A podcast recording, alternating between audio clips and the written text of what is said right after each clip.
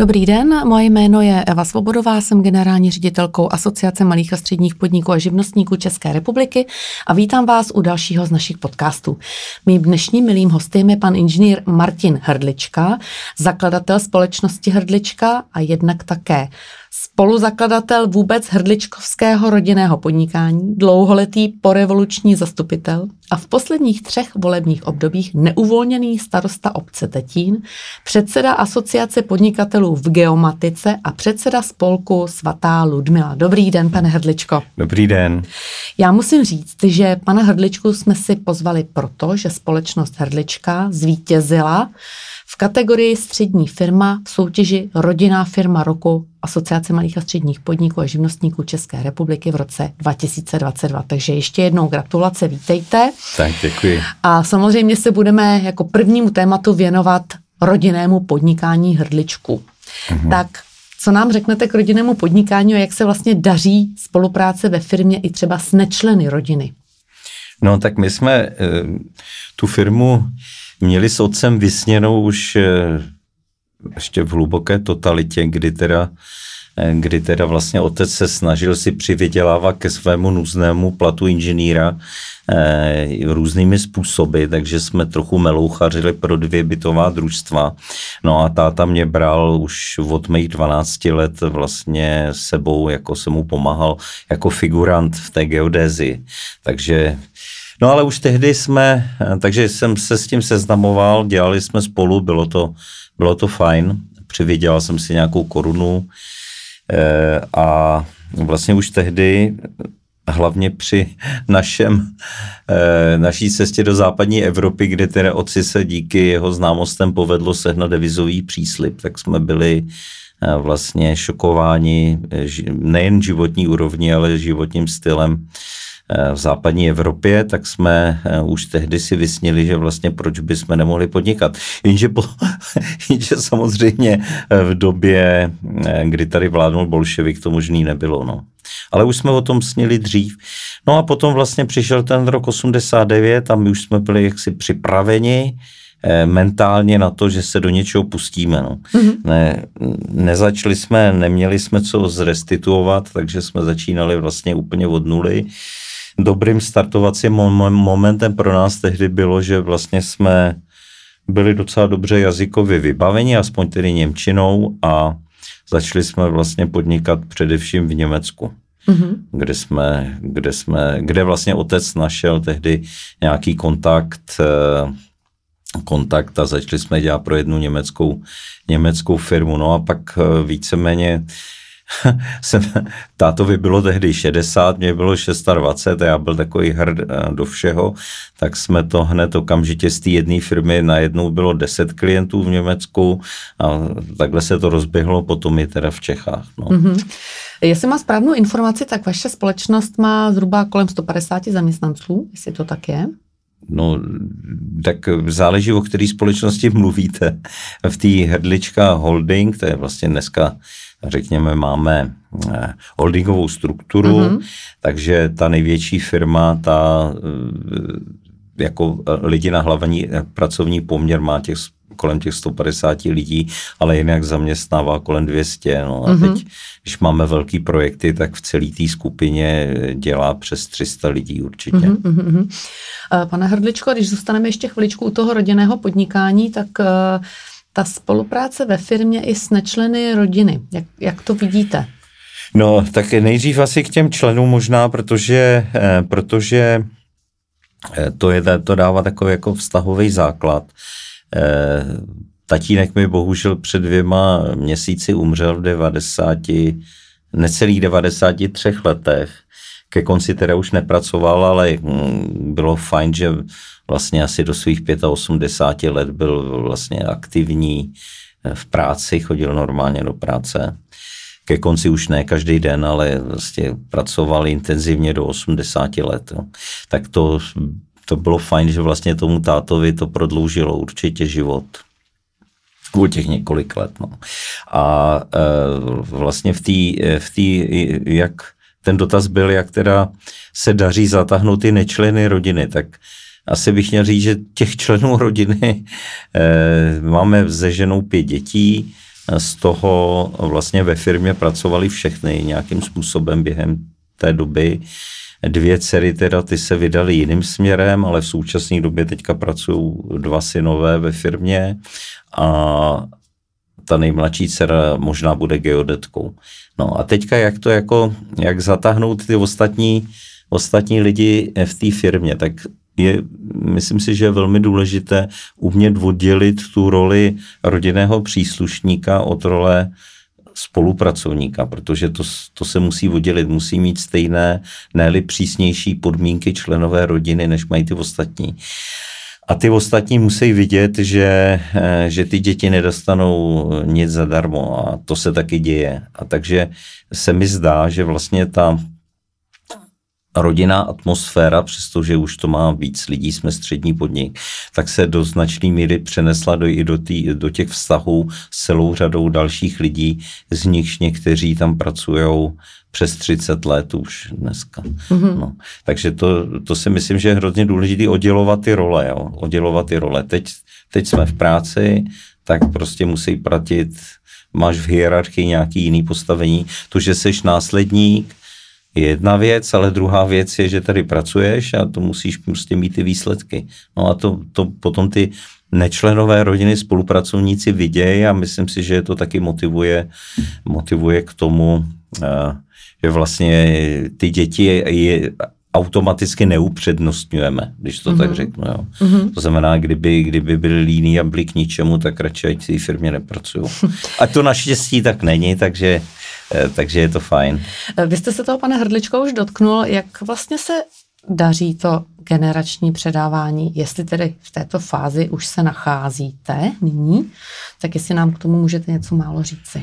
No my jsme, my jsme, to je trvalý proces, že jo, tatínek to tak my jsme to sice státu zakládali, jenže já tenkrát eh, jsem ty zkušenosti neměl, měl jsem akorát chuť, takže to probíhalo už tehdy. Eh, otec mi v tom byl, bych řekl, dobrým příkladem, já nevím, jestli teda tak ono je něco jiného předávat eh, role ve firmě, která má třeba 30 lidí, že jo, než teďka, když jsme vlastně desetkrát větší. Tak je to taky jiný, ale eh, předávání. No, musí se na to, musí, mus, musí se na to, uh, do toho ty, ty děti vtahnout. Musí být informovaný o té firmě a musí tam najít svůj mm, prostor, ve kterém by mohli, mohli působit a musí dostávat úkoly, který zvládnou a ne, ne úplně ne, natolik těžký, který jako, ne, jako nezvládnou. No. I když teda, když si šáhnu do paměti, tak svýho syna Ondřeje teda jsem moc nešetřil, když jsem ho poslal do Afriky, že tak jako 25 letýho, tak to, ale Zase, zase ho to zocelilo, takže... K Africe se určitě ještě dostaneme. No. Eh, pane Hrdličko, jakými morálními pravidly, pokud to tak můžeme nazvat, se vlastně řídíte v té své rodinné firmě? Má třeba desatero význam i pro rodinné podnikání, nebo jaký na to máte názor? Tak je, nechci nikomu vnucovat nějaké jako názory, my jsme, my jsme křesťanská rodina, takže tím desaterem se samozřejmě snažíme eh, řídit. Myslím si, že právě v dnešní době, eh, době relativizace hodnot a v době, kdy lidi Eh, si myslí, že teďka na všechno teďka přišli, že vlastně existují nová pravidla na všechno, tak já, já spolehám na ten v naší zemi přes tisíc let stará křesťanská pravidla, eh, která si myslím, že mají trvalou, trvalou platnost, no, jako dvě přikázání lásky, že jo, miluj Boha, miluj bližního svýho, to je si myslím, že dává základ, základ eh, vůbec životu a řekněme takové atmosféře spolupráce, což má přínosy do té e, do, do tý práce, do té firmy. No. Takže e, řídíme se tím letím, ne, že bychom se, ne, že bychom se s pracovníky modlili a tak dále, ale, ale oni, to, oni, to, oni si myslím, že celá řada z nich to cítí a vnímají to spíš jako asi pozitivně, protože my to nikomu nevnucujeme a spíš přes praktické kroky se tím snažíme řídit. No. Tak ono z toho vychází nějaké jako etické chování celkově. Ano, no tak ano, ono se, o, ono se o tom teďka jako nemluví, mluví se o obecně humanistických nějakých pravidlech, eh, pravidla slušnosti a tak dále, hmm. ale ty vzhledem k tomu, že tady křesťanství je 1100 let, tak asi z toho to muselo zanechat nějaké stopy v té společnosti. No a já mám akorát v obavu, aby teda úplně jsme se tohodle z toho eh, pozitivního dědictví minulosti nezbavili jaksi unáhleně. No. Tak mm-hmm. Teď trošku z jiného soudku. Eh, podíváme se na vaši oborovou angažovanost, jestli dovolíte, a na téma digitalizace, které teď hodně rezonuje v podnikání. Tak je to pro vás vůbec téma? Nebo jak byste to komentoval? No, já bych řekl, že to je jako téma, který se prolíná, prolíná celou eh, existencí naší firmy, protože on ten obor té geodézie, proto dneska mluvíme spíš o geomatice, je digitální skoro od samého počátku těch 90. let a e, nutně jsme se s tím museli potkat a já jsem v tom viděl od samého začátku trend, který Eh, který to naše podnikání, tu naší činnost může posouvat dopředu. A eh, takže jsme do toho investovali, investovali jsme do vývoje různých technologií, softwaru a podobně. Takže téma to je, vidím to jako Nevidím to jako cíl, jo. digitalizace nemůže být cílem, ale je to eh, digitalizace je vlastně nástroj k tomu, aby se věci mohly dělat eh, smysluplně, aby lidem něco přinášeli. No. Takže, eh, takže občas, občas se děsím, třeba ve veřejné správě se občas dějou věci, které vás které jaksi překvapí. A já vždycky, vždycky říkám, že že by to mělo být spíš evoluční věc, že to musí jít ruku v ruce s edukací těch lidí a ty lidi v tom musí vidět ty benefity a pokud je v tom nevidějí, tak je digitalizace úplně jaksi k ničemu. Že jo. Je tam samozřejmě ten etický aspekt určitého vyprazňování mezilidské komunikace, když se to nešikovně použije, že jo. zvlášť dneska, že jo, řekněme, eh, ty sociální média, jak si obzvlášť, my na ně mám pivku, tak ty jak si předběhli, eh, předběhli ten, bylo to já bych řekl, že tohle to byl skoro až revoluční krok vynález těchto těch médií, že se vlastně ty vynálezy eh, ty Zuckerbergové a podobně vlastně nedomysleli ty dopady, který to na tu společnost uh, může mít. No.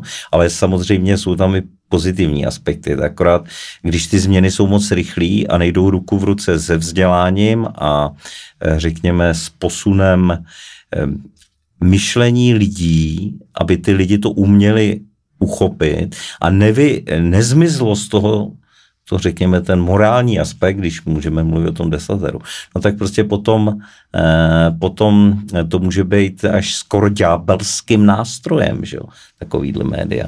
Nesmí z toho vymizet to duchovno a ten morální aspekt a to je, to je jako celý mm-hmm. k digitalizaci. Jinak digitalizace, eh, tím žijeme denně, že jo, takže to je věc mě blízká. U vás určitě samozřejmě řada jiných menších firm z jiných oborů, které se toho trošku jako obávají, tak je dobré, že tady od vás zaznělo, že by to neměla být revoluce, ale evoluce. No ale to musí tomu jít ústrety ty firmy, že jo? musí e, vidět, že prostě pokud e, ta digitalizace může šetřit obrovské množství práce e, mm-hmm. lidí, že jo, mm-hmm. e, a je potřeba i ty podřízený věc k tomu, aby se toho nebáli i třeba v dělnických profesích. Jo? Já třeba jako, když dělám toho, toho starostu, jak jsem byl na začátku představený, tak tam eh, prostě zápasíme s tím, že tam máme vedoucího pracovní čety a on vlastně eh, úplně systémově se brání vůbec šahnout na počítač. Jo, a je to škoda, protože jinak je to velmi schopný člověk a v dnešní době vlastně on díky tomu vlastně nemůže být ani tak ohodnocen, hmm. nemůže dělat v plném rozsahu tu práci, kterou, kterou bychom potřebovali, aby dělal. No. Uh-huh, uh-huh. Uh, jak už jsme zmiňovali na začátku, tak eh, vy jste předsedou asociace podnikatelů v geomatice. Co vás k tomu vlastně vedlo, že jste tuto asociaci založili a co je cílem? My jsme takhle, eh, ta asociace vznikla na půdoryse bývalé, bývalé eh, komory geodetů a kartografů, kterou spolu zakládal můj otec v 90. letech taky. Eh, ta komora vznikla ve snaze, aby se stala oborovou komorou ze zákona. To se za celých 30 let jaksi nepovedlo, nebo 25 let. z různých především politických důvodů a odporu některých politiků. Přestože jiné komory vznikaly, Česká komora architektů, Česká komora autorizovaných inženýrů ve hmm. výstavbě. Hmm. Takže ty geodeti vlastně žádnou oborovou komoru neměli. 30 let, 25 let se teda to stále nedařilo, no a my jsme, když byl ten, posled, vlastně ten poslední pokus neúspěšný, jsme si řekli, že to musíme změnit. Předně, že musíme, eh, musíme změnit mentalitu nás geodetů, Eh, a to je, eh, my jsme příliš jako skromný obor, jo. Na to, na to, co vlastně ty zeměměřiči umějí, tak vůbec jako o nich není slyšet, oni mají poměrně nízký peníze, jako výdělky, což se zase odráží v tom, kdo to, kdo to jako studuje, takže my jsme tohle to všechno chtěli změnit, eh, proto jsme založili tu asociaci, řekli jsme si, tak jestli ještě má cenu něco společně dělat, tak pojďme teda ty, ty střední a větší firmy se spojit a začneme prosazovat věci společně, aby jsme dosáhli některých jako cílů. Mm-hmm. Takže vznikly díky, díky té, ta asociace významně přispěla eh, ke vzniku velkých eh, projektů, jako je třeba digitální technická mapa České republiky, do které se dneska investují poměrně veliké prostředky. To dílo je teďka rozpracováno, bude během několika let snad snad teda úspěšně dokončeno.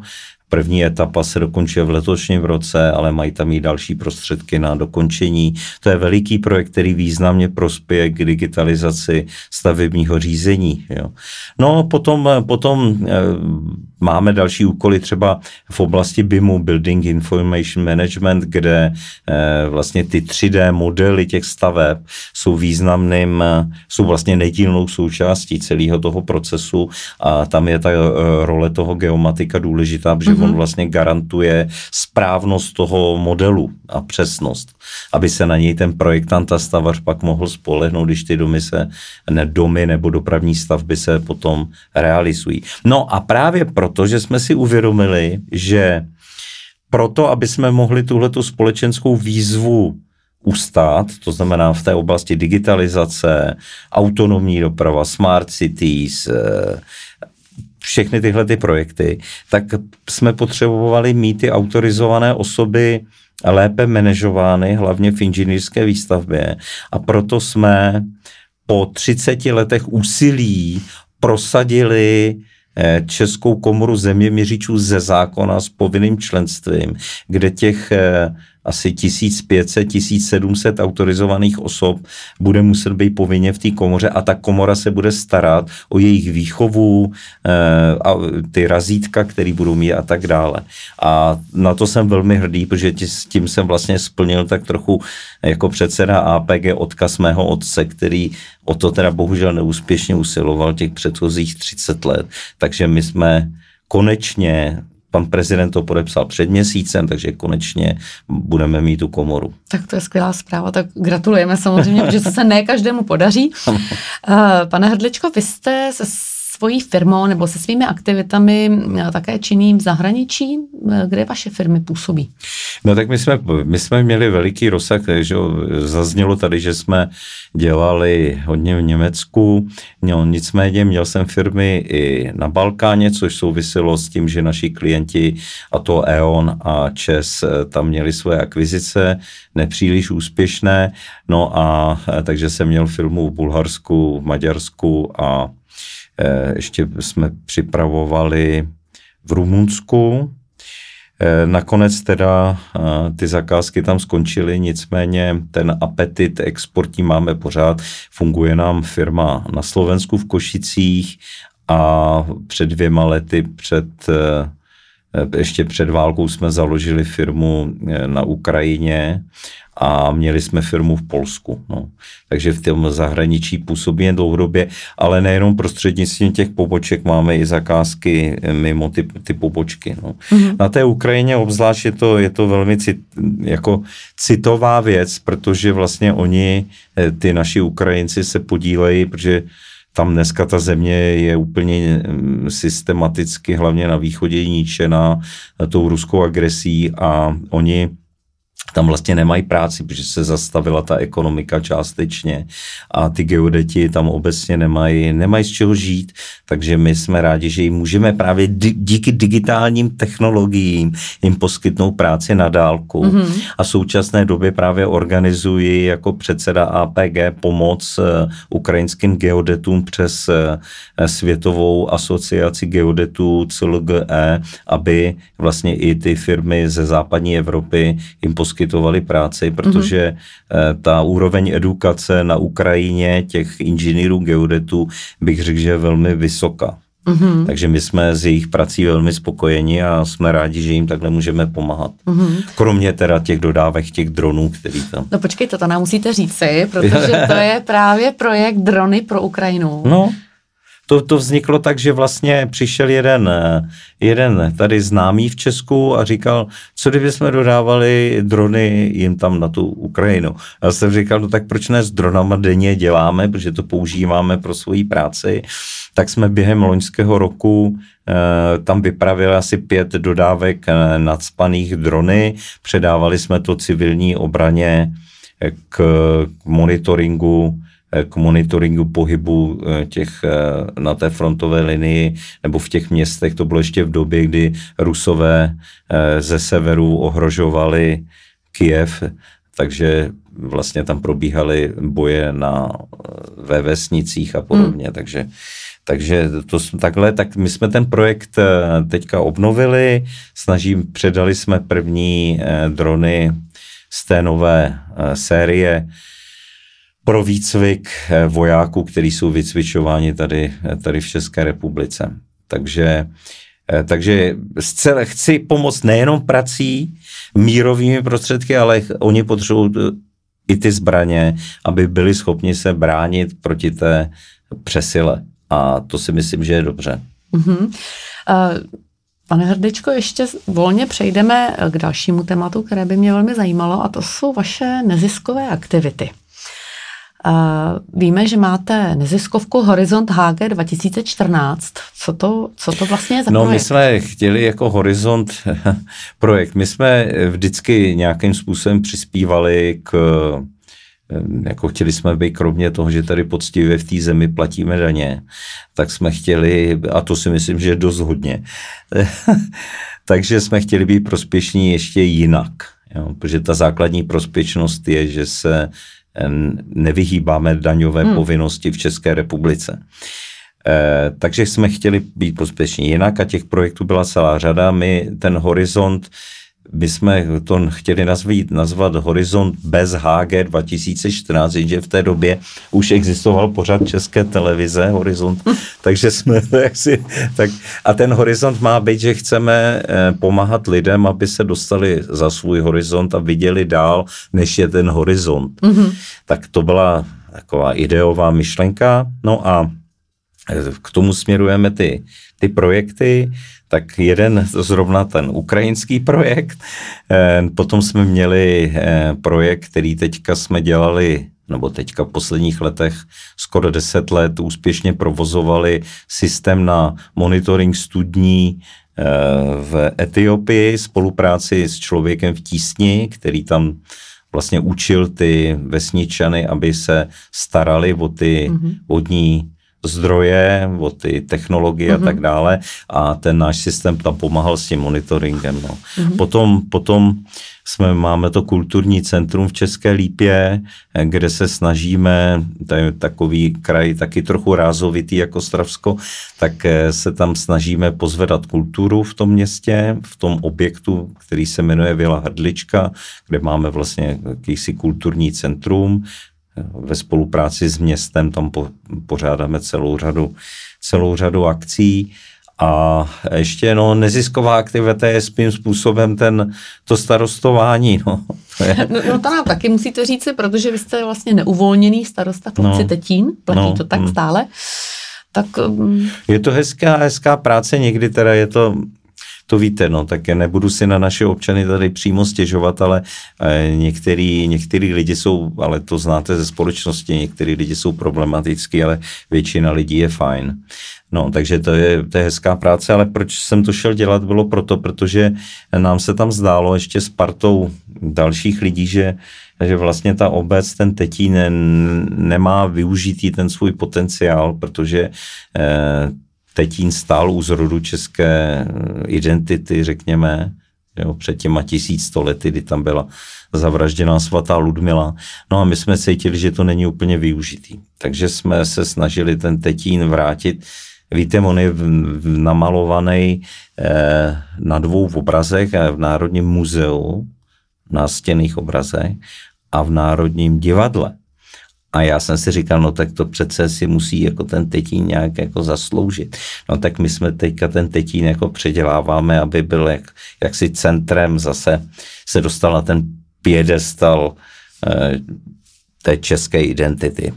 Post, tak nevím, jestli se nám to úplně daří, ale je to, je to taková ambice, kterou bych tam do budoucna rád někomu předal. Já to starostování dělám třetí volební období a občas už jsem s tou utahaný.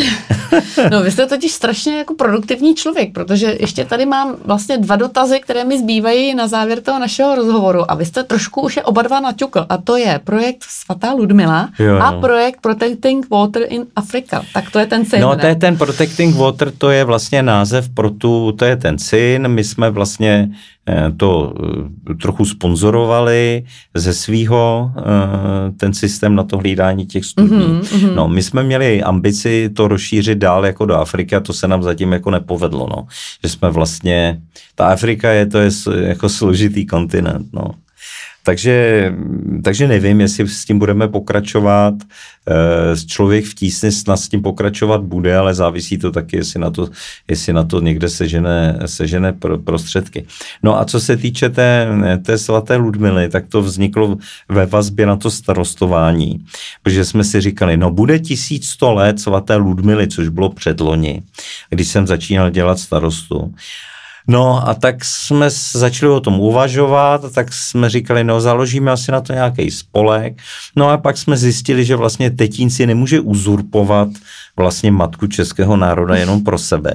Takže jsme, eh, takže jsme začali hledat eh, místa, které jsou s Ludmilou spojený, takže našimi jsme potom úzce spolupracovali třeba s Prahou 2, kde tam byla, byla starostkou paní Černochová, dnešní ministrině, že jo. Potom jsme e, s městem Mělník a s x dalšíma městama, s jinýma církevama, nejenom katolickou, mm-hmm. e, potom, potom s různýma spolkama a vlastně vzniklo z toho Uh, jakýsi pětiletý projekt, který vyvrcholil v tom roce 21, kde se odehrávalo celá řada akcí, vydalo se plno knížek, byly koncerty, prostě bylo to super. Jo. A takže jsme se z toho hodně radovali. Potom byla dokonce národní pouť na Tetín. Pan eh, kardinál Duka tehdy vlastně rozhodl, že nebude výjimečně do Staré Boleslavy a byla na ten Tetín, takže jsme to tam připravovali, řekli, že se nám to povedlo, bylo to skvělé. Svatý otec nakonec nepřijel, ale přijal mě pak, na, přijal nás pak na podzim, když jsme za ním eh, byli ve Vatikánu, tak to bylo fajn, ale jinak eh, byla to skvělá věc. No a my jsme nakonec jsme byli přesvědčeni, že s tím projektem neskončíme, protože protože jsou tady další témata eh, právě související s udržením té, té identity a té, řekl bych, dobré kulturní tradice, řekněme křesťanské.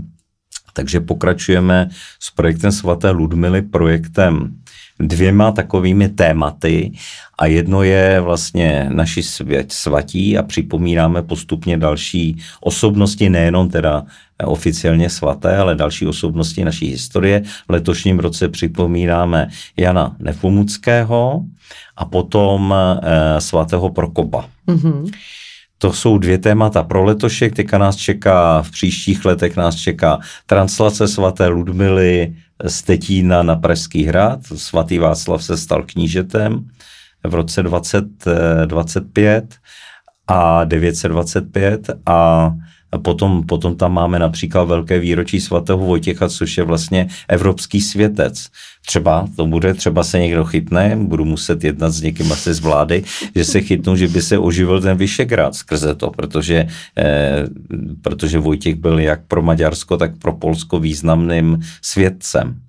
No a to to, jo a ještě tam je vlastně součástí toho je projekt eh, poutního turismu, kde se snažíme vlastně, eh, řekl bych, bezcílné bloudění eh, poutníků po krajině trošičku je nasměrovat aby ty cesty měly nějaký duchovní rozměr a eh, snažíme se na to navázat eh, různé už existující projekty. Třeba v Moravskosleském kraji mají krásný projekt Otevřené chrámy, to bychom rádi rozšířili po celé zemi. Potom existují už poutní stezky, ale my, my jsme chtěli, aby se jako o sobě, o sobě vzájemně vědělo a ty, ty organizace jako spolu spolupracovaly, aby se to dobře prová, eh, provázalo na destinační management, který se snaží v dobré eh, v dobrém Česká republika jako stát, ministerstvo pro místní rozvoj přes Czech Tourism, jak si Eh, šířit, ale chybí tam to propojení jak teda na, na církev, tak tam chybí propojení třeba na ty obce. Jo? Mm-hmm. Což zase tam je dobrá ta myšlenka toho destinačního managementu. Akorát mně přijde, Víte, kdybych tak nějak jako zhrnul to moje působení, já teda ještě nechci úplně končit eh, jako s aktivním působením mým životním, tak bych řekl, že důležitý je ten aspekt toho společně. Že, se, že, že lidi vlastně spolu nedokážou velmi často mluvit a že vlastně si každý radši to dělá tu svoje pískoviště, bábovičky, místo toho, aby to dělal s někým společně. A to mně přijde, že je jako škoda a že kdyby, kdyby eh, lidi, a to nejenom politici, myslím celou společnost, by takhle uvažovali, jak se plno problémů vyřeší. Že jo? Potřebují spolu mluvit a pokusit se ty věci dělat společně, přestože se v řadě věcí nemusí zhodnout. A to bych řekl, že se nám povedlo v tom projektu Svatá Ludmila, protože tam, tam spolu spolupracovali opravdu lidi, kteří byste neřekl, že spolu můžou vůbec mluvit. Pane Hrdličko, moc pěkně se s vámi povídá. Ten vějíř těch vašich aktivit je opravdu velmi, velmi široký. No, až to přeháním někdy. Uh, ale, ale to je fajn, to je hrozně fajn, protože my jsme rádi, že, že můžeme představovat takhle zajímavé lidi, kteří jsou jako velmi produktivní, jak říkám, jako ve spoustě oblastí svého života, nejen v tom podnikání, které prvotně nás zajímalo, ale vy jste nám tady rozšířil obzory. uh, takže uh, na závěr toho našeho dnešního rozhovoru, který jenom musím připomenout, že probíhá v dubnu 2023, bych se vás chtěla zeptat, co byste popřál eh, českým rodinným firmám pro ty další měsíce a léta? Eh, popřál bych jim eh, optimismus, popřál bych jim hlavně, ta, to rodinné podnikání je založené už ze svého názvu na rodině, popřál bych jim pevné rodiny, Protože když nefunguje rodina, pak nemůže fungovat ani rodinná firma. A to si myslím, eh, tohle to bych jim popřál, ty pevné rodiny. Já vám chci moc poděkovat, že jste vážil cestu za námi do Prahy, že jste si na nás našel čas.